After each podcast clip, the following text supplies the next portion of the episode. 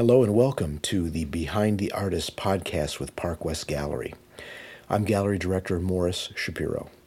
If you'd like to view works of the artists I'm interviewing and learn more about them, please visit our podcast site with links to more content at parkwestgallery.com forward slash podcast. International art dealer Park West Gallery is proud to present our new podcast series, Behind the Artist. Each episode will be talking to popular contemporary artists to learn the stories and inspiration behind their extraordinary artwork and fascinating careers. Art can make you look at something in an exciting and totally different way. It can give you the power to fly. Those are the words of the great Romero Britto. And fly he does. Britto and his instantly recognizable art have hovered at the top of the contemporary art world for decades. Among his astonishing credentials are his 299 exhibitions in 30 countries, his 24 museum shows in 11 countries, his 63 public sculpture installations worldwide. He was the official artist for the World Cup in 2010, the appointed FIFA ambassador for the 2014 World Cup. He's been the official artist for the Super Bowl, the United Nations Initiative for Education, the 2008 Beijing Olympics, and the 2016 Olympic Games in Brazil, where he carried the Olympic torch. His imagery has been licensed by Absolut Vodka, Coca Cola, Disney, Hublot, Evian, and dozens of other products. And as a philanthropist, Britto has made major contributions to over 250 impactful charities. I was really thrilled to finally get him to sit down for this episode of Behind the Artist just because he's so busy globetrotting with so many projects happening simultaneously. In this segment, we discuss his escape from childhood poverty in Recife, Brazil, his early beginnings as a struggling artist in Miami, the initial successes that put him on the path of worldwide fame, and how he now views his extraordinary celebrity. His creative process, we cover some revealing thoughts on his studio environment and working with assistants. He discusses some of his favorite artists and his take on the art of our times. If you're like me and a fan of Britto, you're going to find this interview indispensable in discovering what makes this artistic icon of our times tick. This is Behind the Artist. It's no frills, just real and deep conversation. I'm Morris Shapiro, and I hope you enjoy this journey into the life and art of Romero Britto. So, Romero Britto, I can't believe I finally got you in that chair after all this time. I've been chasing you down all over the world, so thanks for being on the program. Oh my God! No, listen. I mean, I, I, it's so funny because we've been talking so long about this that I thought we made it. I swear to you that this we didn't want. No, no. And, I, and you confirmed to me that we haven't done. Uh, my apology. Yeah, oh, As you know, I mean, I adore you, and you've been such a big support of my work. Oh, I mean, absolutely. Anytime that we could spend together yeah. is always a blessing for of me. Of course, so. it's just a, it's a delight to have you here. Uh, I know how busy you are. You know, I can imagine you how keep you me busy. know that you that you hadn't recorded this because you're like in a different city every day in the world. You know, we're flying all over Asia. We're in Asia right now, yeah. uh, he- heading toward Korea, uh, Jeju Island in Korea. And we just had a wonderful event today with our VIP clients. It was really cool. So thanks for being here. The thing that amazes me most about you and we can talk about some of your accolades, which are ridiculous. You know, I mean, the, the, the, you know the installation at Hyde Park and the show at the Louvre and Dolce Gabbana and the Ferraris and and the Lamborghinis and you know all the amazing stuff that you do and the crazy people that you know. You know, Elton John and Prince Charles. You know, I mean, I just go on and on. You're like at the the, the highest level one can imagine an artist to reach and you have I don't know how many hundreds and hundreds of products that you've created and licensing with Disney. It's just crazy stuff. You have to be in the top 10 most successful living artists in the world. That is not an exaggeration or hyperbole. And yet you came from such humble circumstances. I think that's what's so extraordinary about you. You came from Brazil, Recife, Brazil, right? right? And you lived in essence in poverty, right? Yeah. You were in poverty, family of nine children, right? And tell me about that experience, what it was like, what was your youth like? What was your childhood like? Oh my goodness, it, it was like it's like being like day and night. Actually, I was thinking about moments, you know, like one moment that I had, you know, when I was a kid, as of today, uh, you know, as I was having breakfast today, the memory come to my mind, and so I've been very blessed, you know, to be where I am right now. But you know, uh, many times, you know, I mean, so many times, you know, I think it, what people see more, like all these things that you mention now, is more people can see more from the outside than myself because I'm in the middle of my everyday, you know, like am I you know, and I don't take for granted. It's not like I'm jaded or taking for granted about so many blessings that I have, but it just there's so much stuff happening at the same time mm-hmm. that I'm so concerned about all those little details that. It, in, in time, I had to you know step outside and mm-hmm. just think, "Wow, this is unbelievable! Yeah. I cannot yeah. believe it that here I am." You know, after so long, this is all I wanted to I wanted so much to change my life and, uh, and, and go journey. out there to the world and just you know, and then I'm here. But yeah, I think it, it you know, I think people from the outside can see even more than myself. That's interesting. So initially, you wanted to be a diplomat. Yes, uh, yeah, I wanted I, to be a diplomat. I, I remember you telling a story about one of your friends father was a diplomat. Yeah, right? And he you was, became yeah. friends with that family, and they kind of like sort of adopted you, not really, but sort of unofficially adopted you. Yeah. And so you saw this life that the adoption was yeah. happening more in my head too. you so wanted to be. They were like very welcoming to me. Uh-huh. I mean, I was so welcoming to their home, right, but right. in my head, it was like, oh my god. What was it about being a diplomat that appealed to you?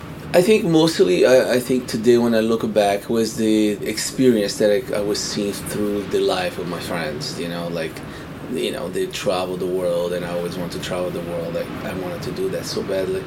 And i want to live a different life and you know and they live this beautiful life and for me as a kid. Mm-hmm. and i grew up and then when i went to law school and uh, i realized how miserable i was and it was not really what i want. Mm-hmm. and you went to law school in brazil? In brazil yeah. So and that's when i make the decision to it was a pretty big decision because if I didn't do that, probably we wouldn't be here today. Of course not. Yeah. You know, be like somewhere miserable, a lawyer, and mm-hmm. probably wouldn't be able to make it as a diplomat because. Mm-hmm. I don't know. It just uh, you know, especially you know, like in a country like Brazil, everything is such in. It, it works so differently. Mm. You know, basically the idea about being diplomat was mostly because of the opportunities of life change. You know, that's what I thought. Understood.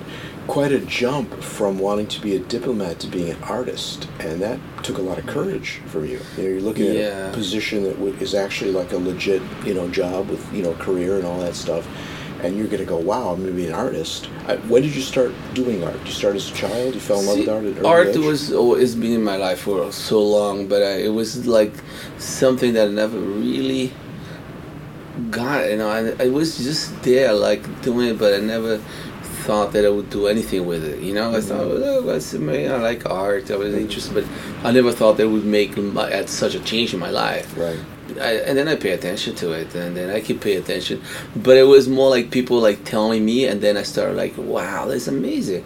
I cannot believe that people telling me this. Like people keep telling me like your art make me happy, or like this and that, and then I started believing more because it was not easy for me to believe in myself mm. and believe what I was doing it means anything, you know. Mm-hmm. mm-hmm. So you discovered your, your imagery sort of naturally? You just began to make particular types of images that felt good to you? Were you looking at any other artists, or were you inspired by? Any, I loved I loved looking through books that my brother oh, used to oh, bring okay. home. My brother was used to sell books, uh-huh. and uh, so there was this Encyclopedia Britannica, and there was oh. some of the volume that was all about art, and I love it to look at those pictures and sometime, you know, one of the ones that I remember also very vivid in my head is there was uh, pages on uh, Sistine Chapel, and then I like the Sibyl, mm-hmm. and for some reason the face of the Sibyl was like strong, and it was the, when you look at the picture of the head of the Sibyl, it's like strong and at the same time fragile together, and very like beautiful, and it was like and then I love that face. And then I started doing pictures with like the jaw, like very different. And so my first artist that I really got inspired was, you know, Michelangelo, and then you know, Da Vinci, and then there was other artists like Picasso, Matisse, right. and Fernando Léger, and right. other artists from Brazil as well. Right. And you sold your first painting at age 14. Yes, yeah, yeah my yeah. first piece of art. How yes, did that? what did that feel like for you to, to have actually someone buy something that you created? It had to be a really amazing experience. I didn't realize the value of that until I grew much older. You know, I mean, I was excited, but I just, you know, like when you're a kid, you don't reflect things right. that's happening with you. And many times, even today, you know, I, you know, things that happened to me you know recently years and i started reflecting on why i do these you know like many times like if somebody make me upset i got i end up getting rid of things that i love the most you know what i mean so it's you know if i somebody make me upset i end up like reacting instead of reacting in one way i react in a totally different way like getting rid of things that i like or that i love mm-hmm. and uh, you know like when i was a kid i, I just it's just kind of hard to go back and then think about you know like okay, I was super happy that I sold that piece. You know, mm-hmm. it was very symbolic for me today. How did you? It's funny because there was a lot of orange in that piece. Oh, really? Orange today. Yes, you got orange. And you're talking right about here. that. Yeah, yes. Yeah. How did you get from Brazil to Florida? How did that transition take place? Well, I'm going to answer this question to you as I answer once to Mrs. Bush, Barbara Bush. How I get to America? And I said, I got in a plane. she actually gave me an arm like That's this. That's not what I asked. I, asked I know, how I know. how did it facilitate? How I got How is it okay. facilitated? What happened is that I always wanted to venture the world, right? And then I had a chance to save some money. I got once a ticket to go from um, Recife in my town all the way to Spain. And oh. I spent almost one year in Europe. And then I mm. come back to recontinue my studies. Mm-hmm. And then that's when I realized that it was not for me anymore. I quit like, the idea of being law school, diplomacy, and the whole thing. I had a friend of mine that was going to University of Miami by the, by the name of Leonardo Conte and then I came to visit Leonardo in Miami, and my ticket was Miami, New York, back to England. Mm-hmm. And then when I, when the time that I spent in U.S., my experience being in Miami was very short, but I, I really liked so much the dynamic, and I felt like U.S. was a country for me to be. You know, not going back to Europe because you know it was everything was so like reminded. Later on, it reminded a little bit more like Brazil because Brazil has, you know, a lot of influence, European influence, where in America, it doesn't be, it doesn't matter where you came from. It just people care where you're going, and I wanted to be in a place like that, very dynamic.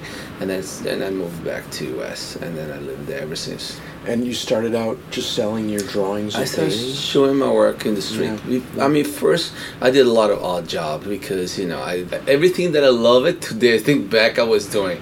I love cars. I was washing cars. I love food. I was working a pizza place and I did lots of pizza. And I love gardening. I did gardening to people's home. Mm-hmm. So I did all that. So when people tell me about difficult times, I mean, I know about what it is, you know, about like challenge and about being able to do something just so you do something instead of not doing nothing, you know.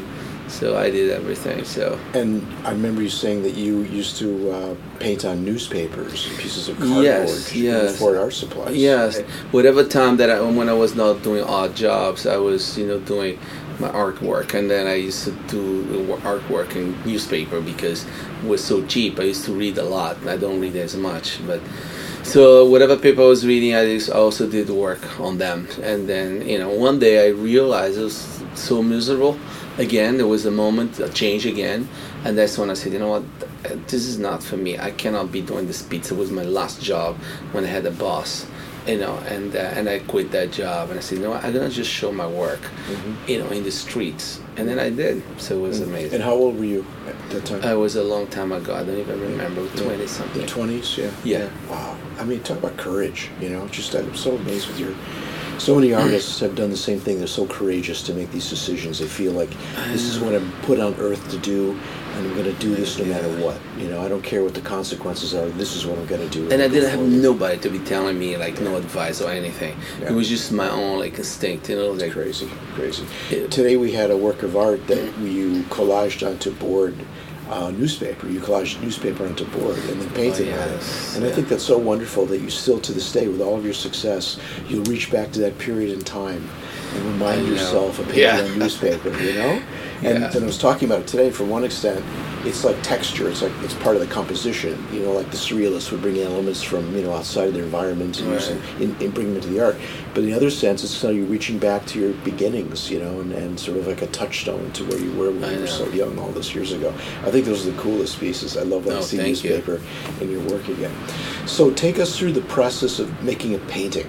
Now, I know that you, you come up with all these wonderful ideas and, you know, notions and directions. I want to do animals. I want to do homages to great painters, the masters. You know, we had we had a Botticelli in, influenced piece right. today. We had, of course, Leonardo influenced piece. We have all sorts of images that are from your experiences and, and your commissions, like soccer, you know, like FIFA and the World Cup and and uh, you know the Super Bowl, things like that. But when you, you come up with an idea, what did you do? Sketch it out initially? You put it on yeah, I mean, color? there was a time that I did a lot of more sketch than I do today. But today I go straight on from the idea to the canvas. Oh, I mean, there's uh-huh. so many times that I used, in the past I did like sketchbooks and so many things. But you know, one of the things that happened to me as I'm doing a piece of art, I have so much more idea that from one thing I can do like such a variation of things. Like let's say if I'm gonna be doing like animals, like or if I'm gonna do flowers, or if I'm gonna do a chair, I can do a variation of the chair in so many ways. And one of the artists that I always admire so much was Picasso, you know, um, because he would get one subject and from that he would do so many things because so many more ideas come out. And the more you do, the more ideas come out in your head, you know, so. I've, I've heard that being described as fractal, that Picasso was fractal, that he would make an image and that would spring off another other images, and each of those would spring off other images. Know, yeah. And it would grow like in a crystalline manner, just constantly yeah. You can also see as a dissecting like a piece, like you're cutting pieces, and you can you can like you open up a piece, you know. Now, when you're making these paintings, you bring all these wonderful patterns and forms and shapes and rhythms into the compositions. That's something that's instinctual? You just feel like, right, I want in this area to do sort of a, a cubist approach. Oh yeah, it just happens very, uh-huh. it's very, very like, naturally. Very natural. It's yeah. like not calculated at all. Yeah, so. yeah, it's amazing. It's very and natural. It, it's so interesting that your very style, spontaneous. your style is so recognizable, so distinct and yet it just evolved naturally, right? I mean, from yeah. your experiences and your creative process, which is really, really cool to me. So the first big break was Absolut Vodka. Yeah. Let's talk about that.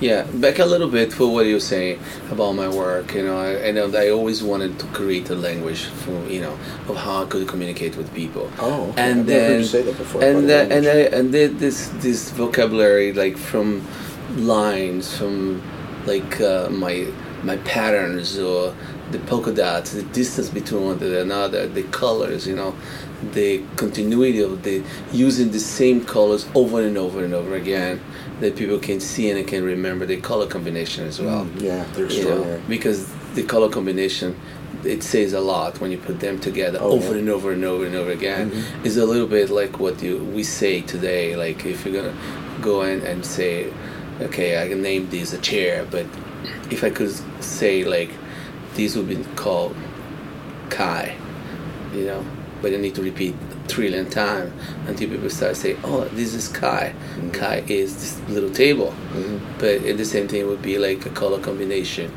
or a pattern, you know. Mm-hmm. And you keep repeating over and over and again. That's why today we have so many languages because people want to repeat sounds and you know mm-hmm and the sound correspond to an image, you know, I mean to to an object or to whatever, you know. Mm-hmm. And uh, and then I think I did this with my art, you know, and, and at the same time going back to observing my son growing up watching so many times the same movie over and over and again.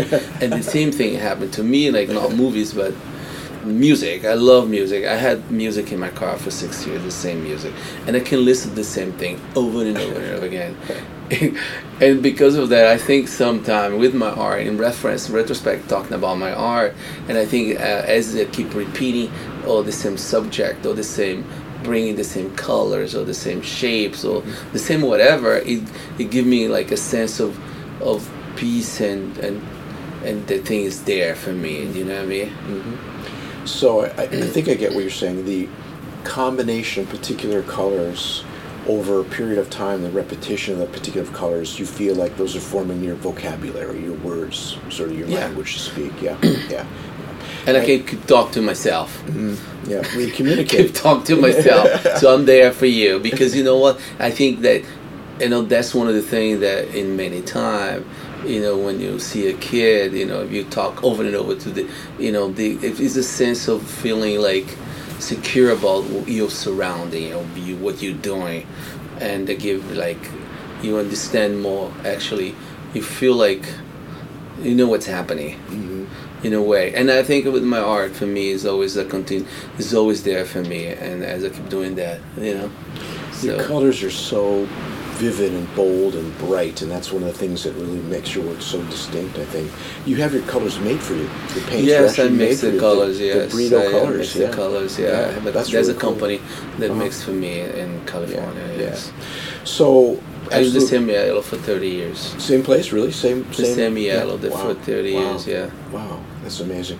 So Absolut Vodka, so this is like the big big exploding thing for you pretty much puts you on the map Yes. right right just talk about that for a minute Yeah, Absolut Vodka was a blessing for me. Actually, it was something like being the right place, the right time, the right whatever, you know, everything. Because as I was uh, trying to get somebody to show my work, there was a store by the name of Mato.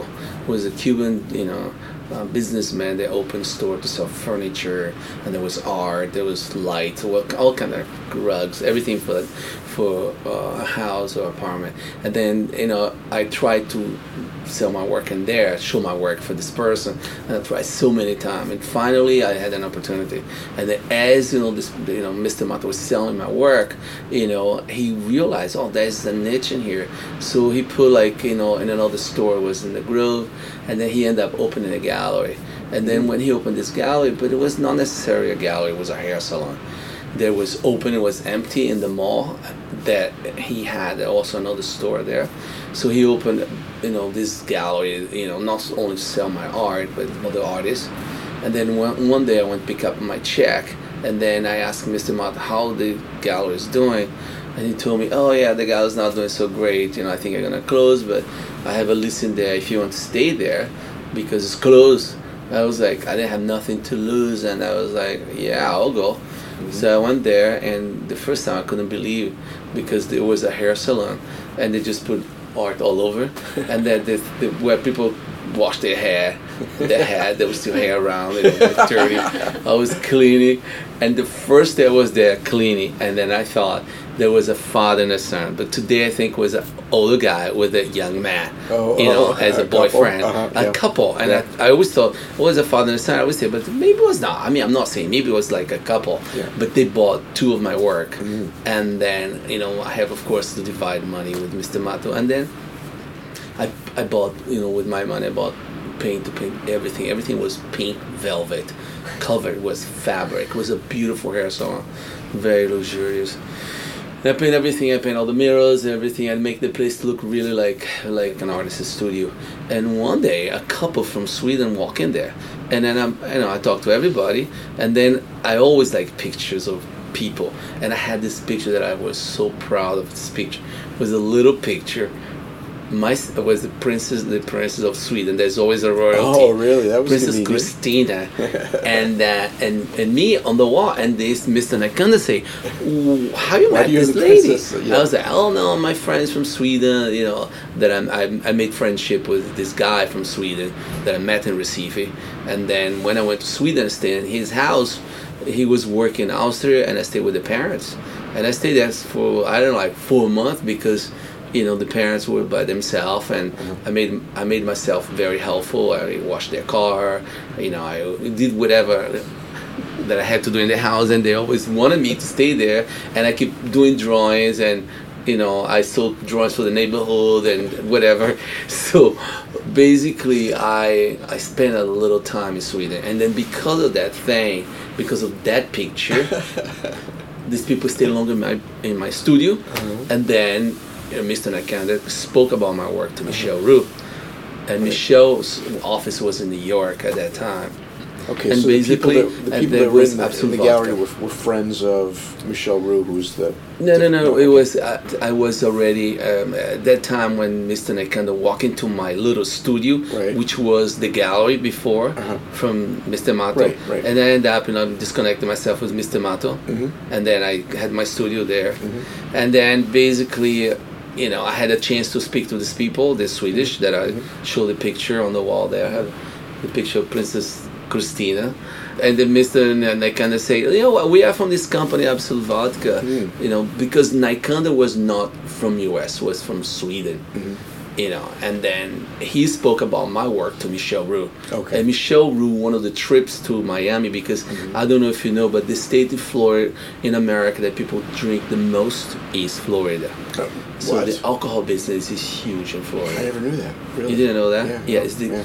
I mean, for you to have an idea, mm-hmm. Philippine Rothschild used to come to Florida several times a year, mm-hmm. and she's like, she was the queen of mm-hmm. wine in the world she's anyway. But that's so they, how I, I did up your work, and he, and he, said, "Let's put him on uh, our bottle." Yeah, and then yeah. and there was an opportunity for me. At the moment when I also I came into the scene, kind of you know mm-hmm. the situation was also when Michel was thinking about commission younger artists because mm-hmm. before was super famous like mm-hmm. you know Andy Warhol, Keith Haring, and I'm the first artist unknown that he commissioned mm-hmm. at that time mm-hmm because he thought the brand, the drink was now more famous, famous. than any artist. Yeah, exactly. I mean, think about. Yeah. I mean, there's alcohol out there. There's yeah. brands that are more famous than Sure. You know, people sure. doesn't know. Some people out there that may not know who is Picasso, right. Who is Andy Warhol, yeah, you know, right. who is Britto. But they know who. But they know who is like. They know about Absolut. Yeah, they know yeah. like uh, what is like milk,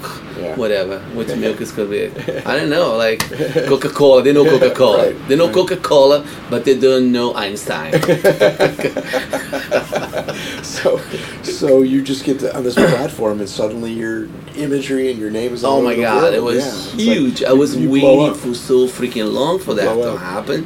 But then one thing I realized when I did Absolut Vodka is that success is not one thing; it's a combination of many things. Yes. yes so many times, you know, you can see in so many areas, people, you know, they they you know they make a movie or get an Oscar, mm-hmm. and they think that the Oscar is everything. No, you need to do so much, and especially now we are in an evolving world that so many things happen and there's so many images and so many different sort of news information that if you think that you're gonna do a hundred penny a year and you're gonna solidify your name for the rest of, the, of life, yeah.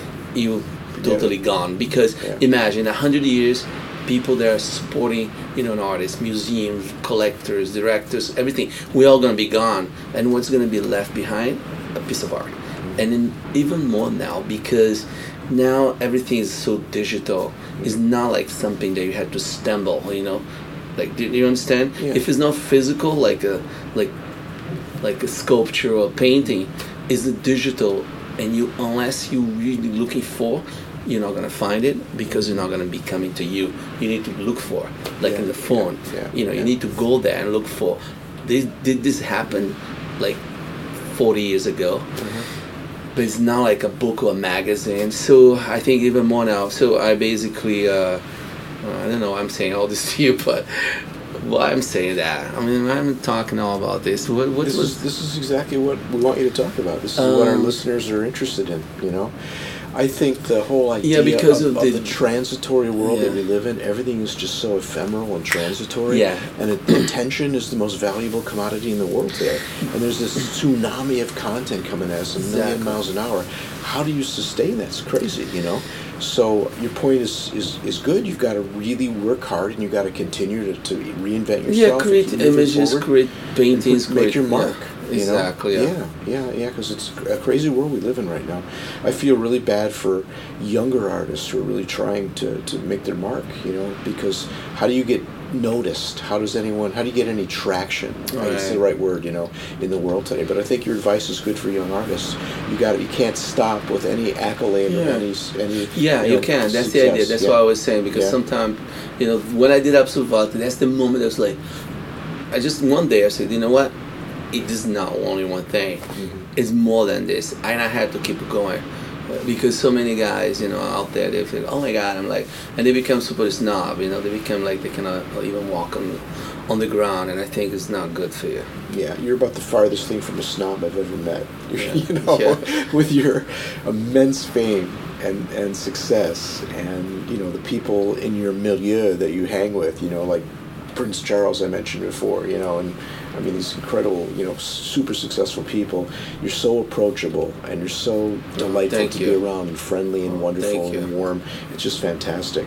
Another topic I wanted to touch on, and I know that you're super polite and that I, I don't think I've ever heard any a negative comment come out of your mouth in all the years I've known you. And you're always such a positive person. This is going to be. I, I hope I can get really get at this with you. You probably know that I'm someone who is kind of how can I put it?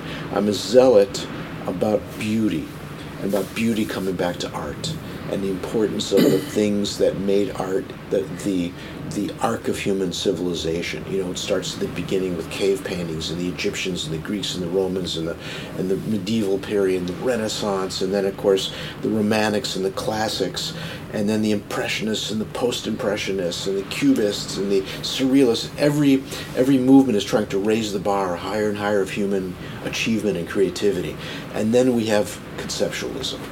Then we have Duchamp and they break art and they say it's it, it's no longer about beauty it's no longer about the object. Now it's just about philosophy and defining what art is and what art isn't. And now we live in the world where you know dead flies on canvas you know sell for you know hundreds of thousands of dollars and cigarette butts on medicine cabinets you know and, and stacks of bricks you know and, and dead animals in plexiglass boxes. How do you feel about that? Can you reconcile that? Because you're making beautiful art you're making art that's making people happy and enriching their lives, you know? Yeah, I think at the end of the day, I think at the end of the day, we all are born with destiny, like the Dalai Lama said once. We are born with this destiny to be happy, mm-hmm. and we are very complex. We as human, we are very complex. So, you know what it pleases me may not please you, but in general, the the majority of people, we are drawn to beautiful things and things that are really you know spectacular like a flower or like a fish or like a, this, this sunrise or sunset things that are very beautiful and kind of normal kind of uh, not like abnormal you know but there's people out there they want to they find pleasure in darkness you know mm-hmm. and uh, you know i cannot say anything about that but for me it's not what I want. I don't want to be you know like creating you know image of darkness. I want create images of inspiration. You know like when you again go back to nature and you see beautiful thing that you give a smile like seeing like you know let's say a flamingo, a pink flamingo, or to see like eagle in the beautiful flight.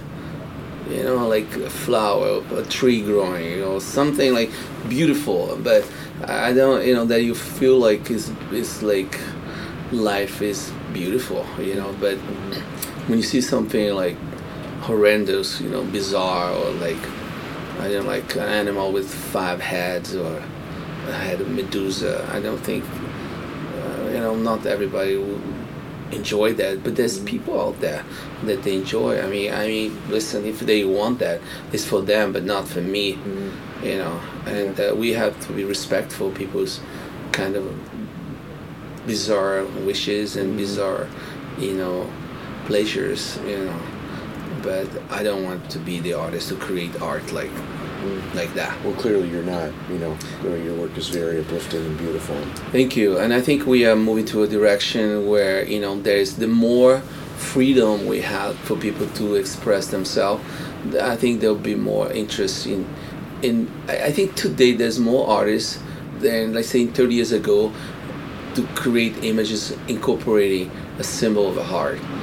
Because I had to tell you something. When I started putting hearts in my work, very few artists were like putting heart in their art, mm-hmm. like a shape of a heart. Mm-hmm. Yeah, and I, th- I think there's more people seeing the value of beauty of ins- creating image of inspiration than was in the past. That yeah. people like wanted to be so against everything that they create horrible thing. Mm-hmm. So I even in music too. I, I think there's more.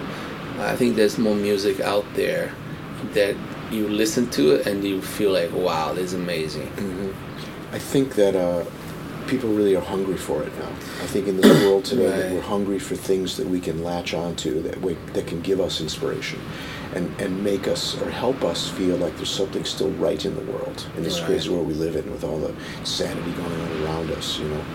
But uh, it's it's a tough thing for me because I, when I, I, went to art school in the 1970s and all my teachers were conceptual artists.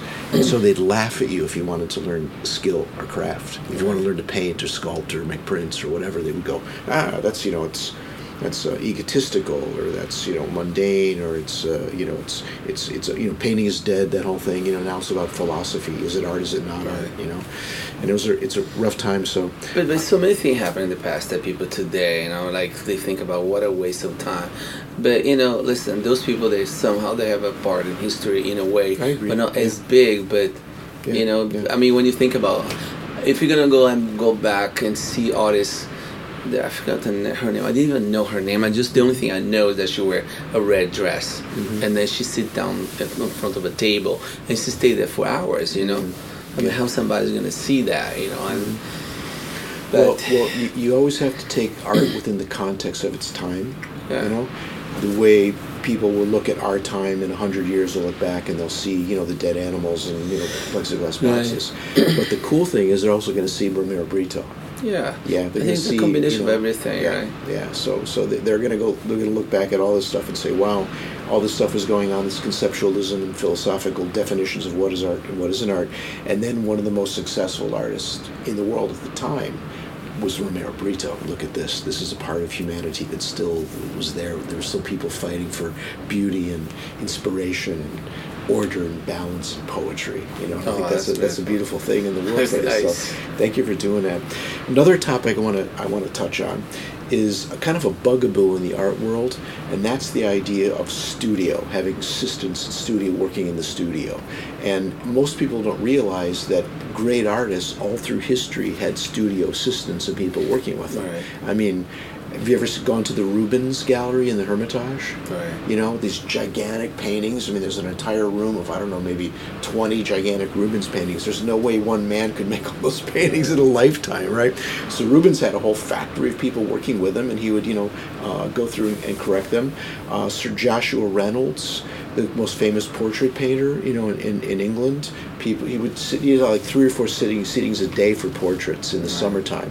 And he had people that would paint the clothing and people that would paint the you know the parts of the background and stuff. Right the hands and the hands and yeah yeah right. And they interviewed one of his people and said well why, why doesn't he do all the all the the, the material you know in the, in the, in the background and he said that's just it's an easy thing. That's a craft anybody can learn. You know the master needs to work on the stuff that's really important which is the face and the stuff that really is important in the painting.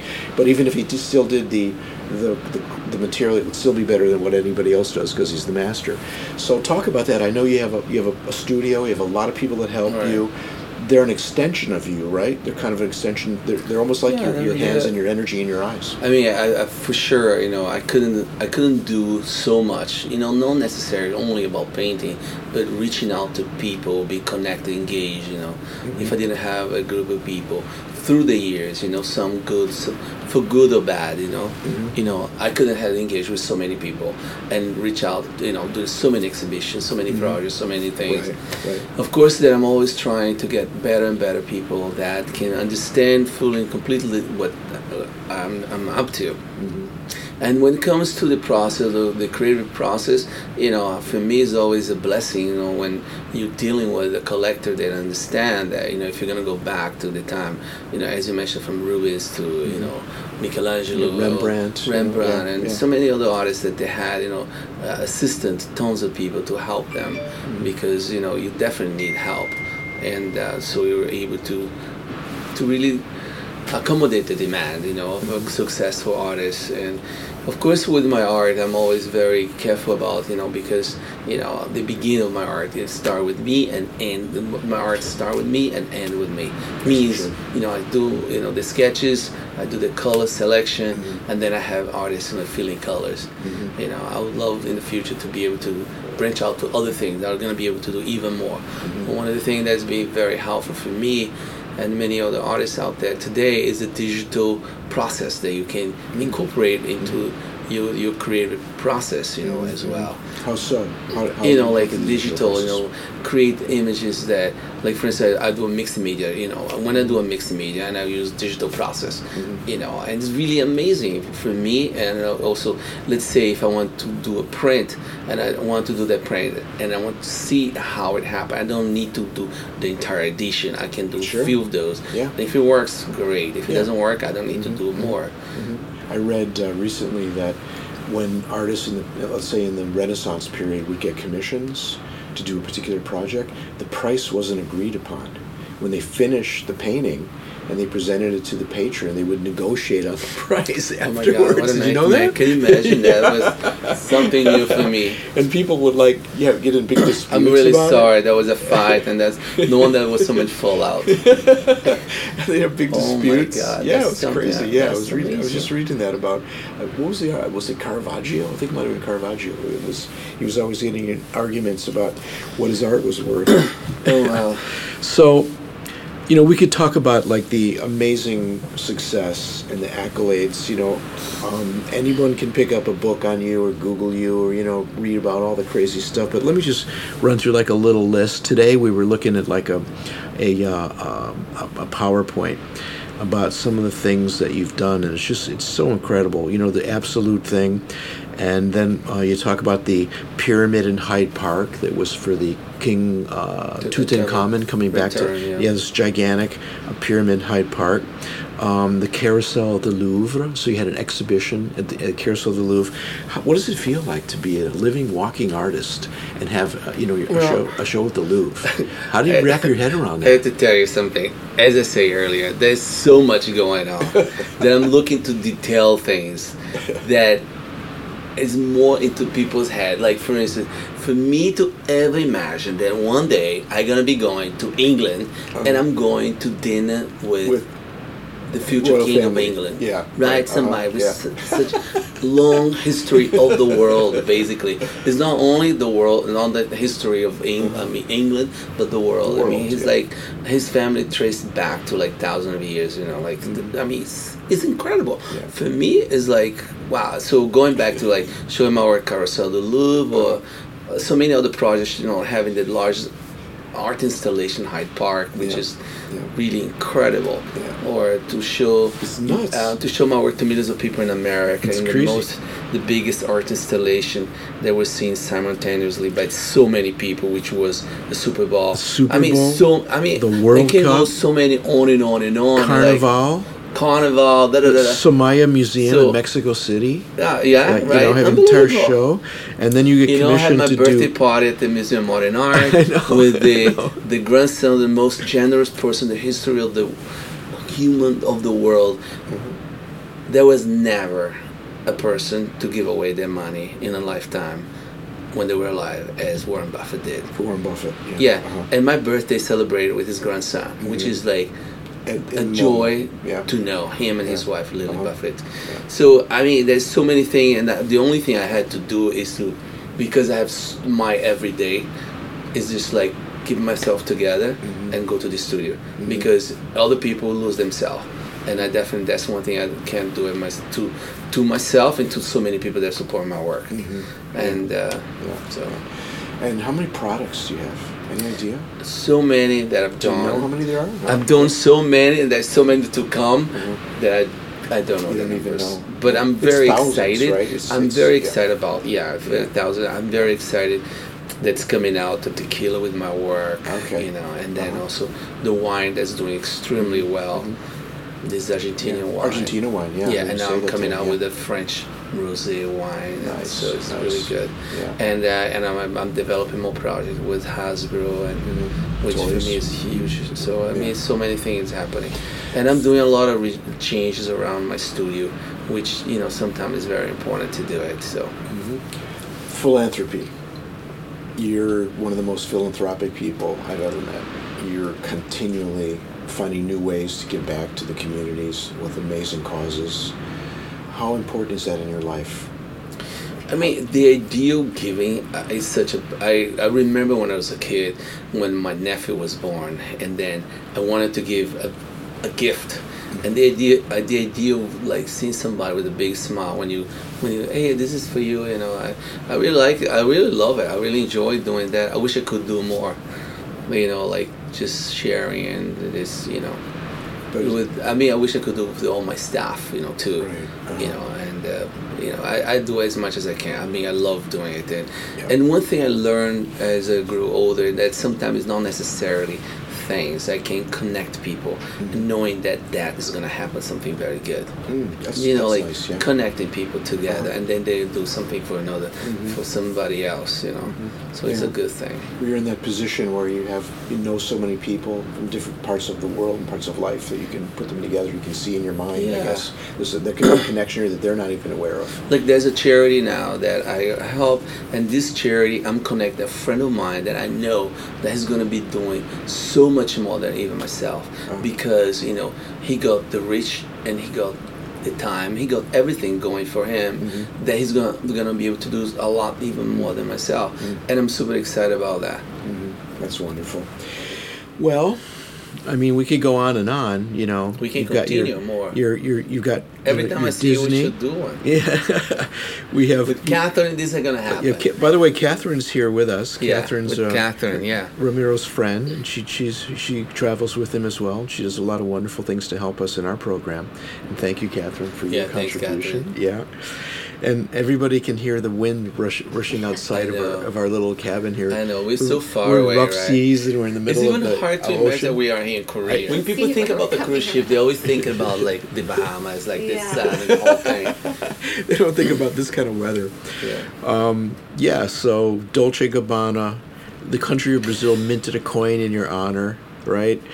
Hublot, the watch company uh, you have taxis in London, you know, with your designs on them.